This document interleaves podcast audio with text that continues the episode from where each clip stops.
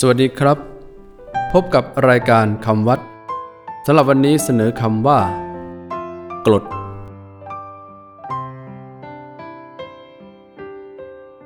คำว่ากรด สะกดด้วยกอไก่ลอลิง ดอเด็กสะกด กรด คือ ร่มขนาดใหญ่ มีด้ามยาวถอดเก็บได้ ที่ชายร่มมีผ้ามุ้งเย็บติดโดยรอบ หรือมีมุ้งขนาดใหญ่ครอบต่างหาก กรดใช้เป็นบริขารพิเศษของพระธุดงค์หรือพระที่เดินทางไกลสมัยก่อน เวลาเดินทางหรือเดินธุดงค์จะถอดด้ามและพับร่มใส่ไว้ในถุงพิเศษ และแบกหรือสะพายไป จึงเมื่อเห็นพระแบกกรดเดินทาง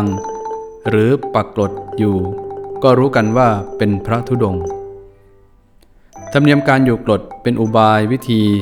ที่จะกำจัดความเห็นแก่นอน และความยึดติดในที่นอน และทำให้กิเลสเบาบางได้อย่างหนึ่ง ดังที่ท่านกล่าวไว้ว่า อยู่กรดหมดทุกข์นั่นแลสำหรับวันนี้ สวัสดีครับ